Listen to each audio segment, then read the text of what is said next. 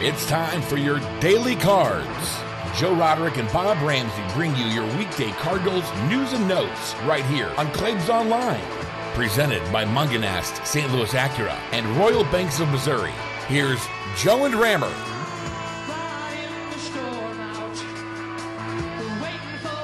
And it's September seventh. Welcome into Daily Cards Live here on Claves Online dot com. Presented by Munganast, Saint Louis Acura, and Royal Banks of Missouri. I'm Joe Roderick, joined alongside by Bob Ramsey. And uh, Rammer, I'm I'm going to use an old uh, Howard Balzer in uh, ism to uh, talk about yesterday's game. Hey, if you take away the first inning, it was a decent game for the Cardinals. Well, yeah, but even with that, you, you're hoping for a zero zero tie. one one, yeah, one one tie. Yeah, I guess yeah, so. one one. Yeah, yeah, not the, the uh, not the greatest start for uh, for Miles Michaelis yesterday. No, it wasn't. Um, you know, when you take a look at, um, uh, we've talked about it before.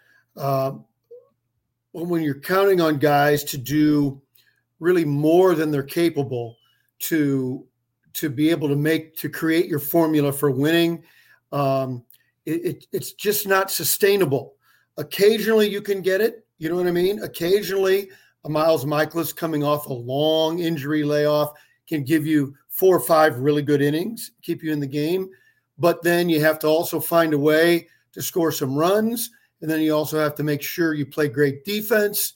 And then you also have to make sure that you have somebody who can get the last three outs. And this is just not a team that can do that every day.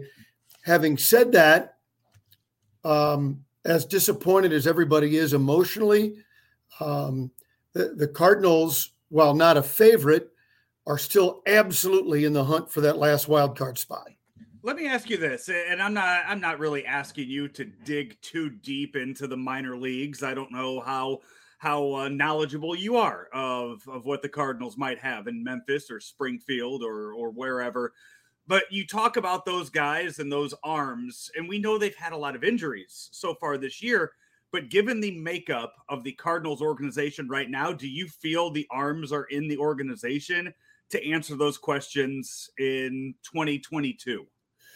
No, I don't think. I think you have to. Uh, I think you have to evaluate: is Jordan Hicks going to come back and be your closer? Do you think he's going to be fully recovered? I think the answer is probably yes.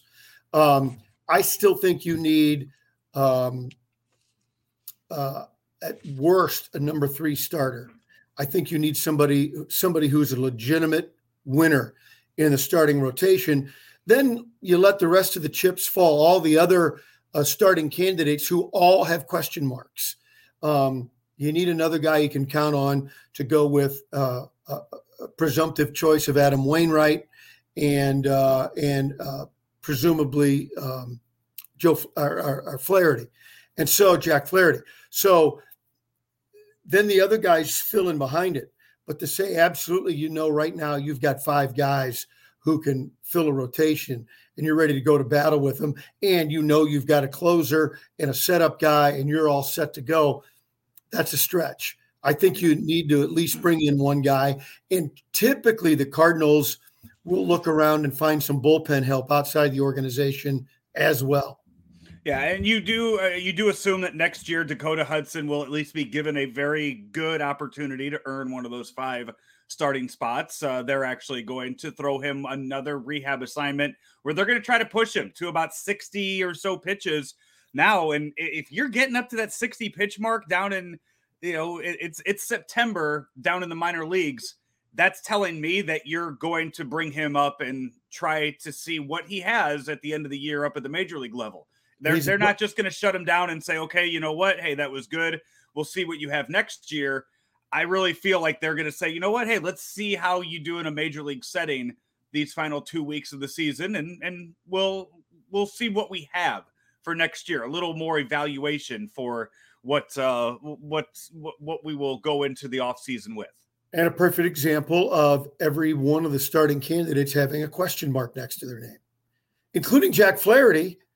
With the shoulder. Shoulders are scary, man. It's just ever. I mean, it's it's a little bit of everything. That it's you know multiple parts of his body have been hurt so far this year. So yes, and you and you know you and I both. And this isn't from a professional athlete standpoint, but just a normal human standpoint. That when one part of your body hurts, you start to overcompensate in other areas, and then you end up hurting other parts of your body. Yeah. And the same thing will go with professional athletes. So you just kind of assume, you know, that Jack Flaherty will need to rest an awful lot this offseason and come back strong next year. But you you still do expect to see him at some point this yeah. year. Yeah. Yeah. Hey, absolutely. speaking of uh, speaking of uh, of injuries that just kept piling on and, and this and that, Albert Pujols starts tonight for the Dodgers. Nice. We know he'll be mm-hmm. at first this uh, this evening with J. A. Happ on the mound. So today and Thursday, Albert Pujols will start. Thursday, possibly, and we'll, we'll touch on this on Thursday, could possibly be the last time that Albert Pujols ever plays yeah. a game in Busch Stadium based on whatever his future might be. Which, by the way, too, over forty thousand yesterday. We talked about this yesterday we on did. the show. Over forty thousand showed up to the game yesterday on Labor Day, and uh, there were multiple reports in the press box that there was a loud chant of "We want Albert" during the game. I don't think it was for Jeff Albert. I think it was for Albert Pujols. I, I don't, uh, unless there, unless the word "fired" was at the end of that. I don't think they were chanting that yesterday. yesterday but there, but I, I, I imagine we will get another forty thousand plus at Busch Stadium again tonight to see Albert Pujols in the starting lineup for the Dodgers. Yeah, it'll be nice. And um, uh, the Cardinal fans will give him a great tri- tribute, plus the thousands of uh, Dodgers fans who will be at the ballpark as well. Um, it will be um, uh, a warm welcome for him, and probably every time he gets an at-bat um, today and Thursday. And appropriately, you also so, know, too, uh, Yadi, Yadi sat out yesterday. You know damn well Yadi is going to uh, stand out in front of home plate and milk that for him as yeah. long as possible, to where I, I imagine Albert will have to grab him by the back of the jersey and pull him back. Oh, let's play him. ball. Yeah. Stop this. Go, go back and catch. yeah. You know, Pujols is the, for the first half of his career is the best right-handed hitter I ever saw. Now, with the caveat, when I was a little kid, I saw Willie Mays and Henry Aaron, but I was a little kid and you're not really objectively, you know, looking. So with that caveat, so really since, you know, from the mid seventies on, he's the best I've seen. And I thought the guy would, I think, I think he was better than Frank Thomas, who I absolutely adore, by the way.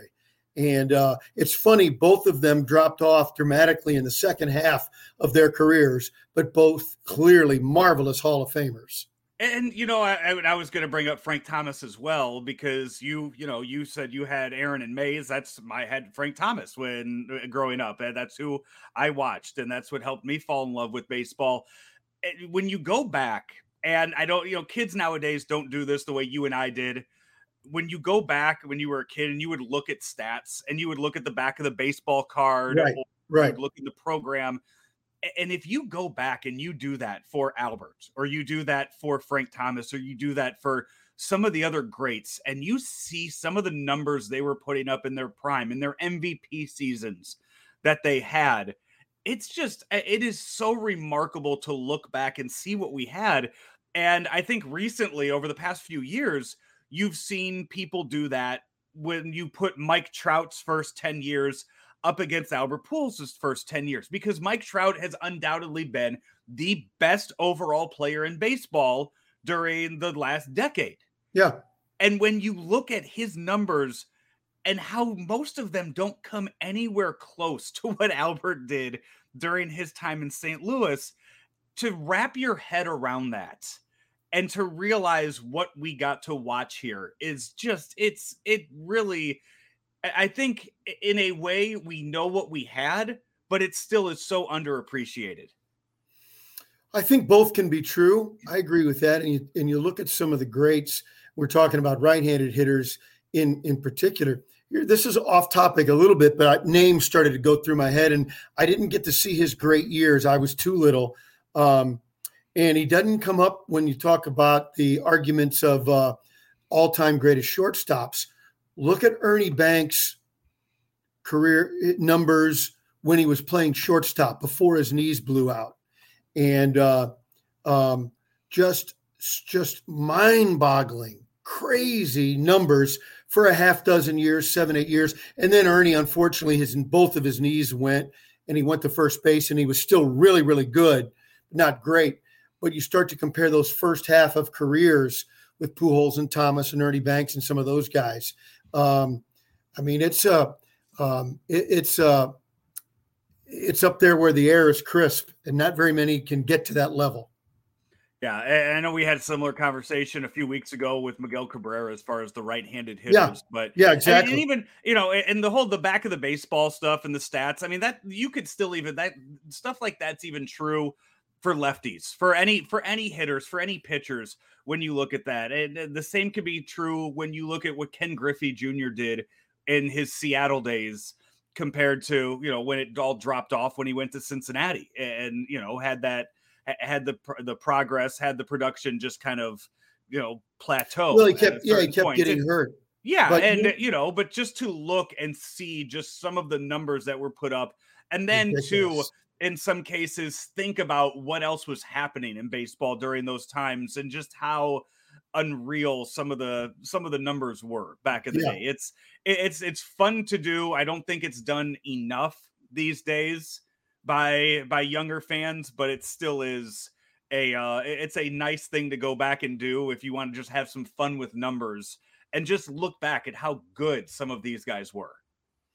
Yeah, you know, um uh, to me, I, I I've always appreciated history. It's funny you mentioned Griffey. I was, for whatever reason, and this is why I'm such a nerd, I was randomly looking at his numbers. It was either this morning or last night, and um just crazy. And it's a shame that the injuries kind of caught up to him when he, by the time he came over to the National League. Just what a marvelous, marvelous player, all-round player, great defender, good arm, could run. He had it all. Just what a tremendous um, athlete um, of the last generation. Yeah. Hey, uh, back to tonight's game on yeah. the mound tonight for the Dodgers. As much as we talk and we rant, we rave about how good this roster is and how great this pitching staff is and the payroll and the all-stars, tonight they start a guy that they just called up from triple A named Mitch White, uh, a righty, uh, to maybe calm some of the fears of Cardinal fans who think that they might get no hit by a no-name tonight. He is right-handed, not left-handed. That helps. So, yeah, that, that'll that'll account for three hits, at but, least, uh, by, by the Cardinal starters.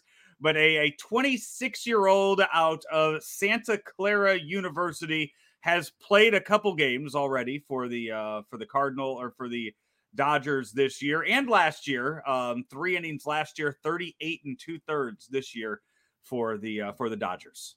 Yeah, you know, the um... – I think that touches on what could be the one weak spot for the Dodgers in postseason if they don't have Kershaw at one hundred percent. If they do, I think I mentioned this yesterday. If they do, I'm all in with the Dodgers as the favorite. But if they don't, I mean, you take a Hall of Famer, whether it's out of your lineup, out of your rotation, out of the closer role, you take a Hall of Famer away from a team, it'll make a difference. They need to get him back, and tonight, I think, is an example of why. Yeah, yeah. Uh, just the other day, uh, I guess last outing for uh, for Mitch White, uh, as he was just recalled yesterday, the last time out was on August twenty-ninth, three and a third innings pitched, uh, three runs on six hits. Before that, went seven and a third against the Pirates, allowing just two hits and no runs out of the bullpen in a relief appearance for the uh, for the Dodgers in that game. So has uh, has impressed during his time up here in the big leagues. No lineups uh, just yet for the Cardinals or the Dodgers. It's a six forty-five game tonight.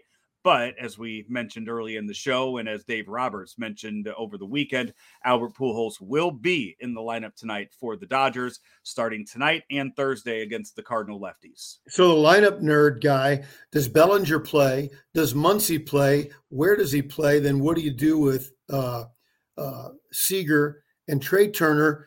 Um, a wonderful problem for Dave Roberts to have, to have so many choices, and he can mix and match. Um, I don't think Bellinger will play. And, um, you know, would they want to give Seager uh, a day off and move Trey Turner to short and leave Muncy in? I don't know. That's something that could happen. Or maybe they give Muncy the day off. Just say, hey, take the day. Yeah. So we'll uh, we'll see. That lineup should be out in a uh, in a few hours, as uh, we, we're going a little early here today on yeah. Daily Cards. Rammer, uh, quickly, a word from our friend at Royal Banks. Royal Banks of Missouri, for over half a century, over fifty years in our town, looking to help you achieve your financial goals, whether they're little, big, small, whatever you need from the banking industry. Royal Banks provides it with you, for you, with great service. Easy to get on board. Call three one four, two one two, fifteen hundred. Of course, you can go online to royal banks of mo dot com. It's a great website to get you started. Royal Banks, where better service means better banking. Member F D I C and equal housing lender. Hats for today. I went and I dug this one out. Oh. Just a Notre Dame hat. I think I bought it for a dollar out of a bin somewhere once, and I think it was matching whatever I was wearing that day. So I brought it out. Hey, they won their uh, their week one game this uh, this past week against Florida State, forty-one to thirty-eight. I'm in no way any big Golden Domer fan. I just I, I have the hat. That's that's the Good. story behind yeah. it. Well, for me, it's one of my all-time favorites. I generally only wear it at Christmas because of the colors. It is hockey Team Canada lid, mm. um, Nike lid, uh, snapback, and uh, uh, I just I absolutely adore this cap. It's my Christmas cap. Speaking of hockey, I haven't listened to it yet, but uh, our friend Cam Jansen and Andy Strickland, the Cam and Strick podcast. For uh, for people out there, I saw they have Craig Berube on their uh, Ooh, their show nice. this week, so I uh, I imagine that's going to be good listening for uh, for any fans of the uh, of the Blues. You would think there, so, absolutely. Which I, which, which I imagine we have many that watch this show as well each I'm and big, every day. I'm a big fan of Berube. No, just just kidding, guys. I love Cam and Strick. I love them. At least, you know, I mean, Cam can beat you up. I mean, Strick, yeah. maybe, maybe you, you know, I, I don't, yeah, but, but yeah, at least, at least make sure that Cam knows that you, no, you like him. It, that'll be a lot of fun. That'll be a lot of fun. Hey, this has been Daily Cards Live each and every weekday, presented by Munganast, Saint Louis Acura, and Royal Banks of Missouri. He's Bob Ramsey. I'm Joe Roderick. You're watching us right here on claves online dot com.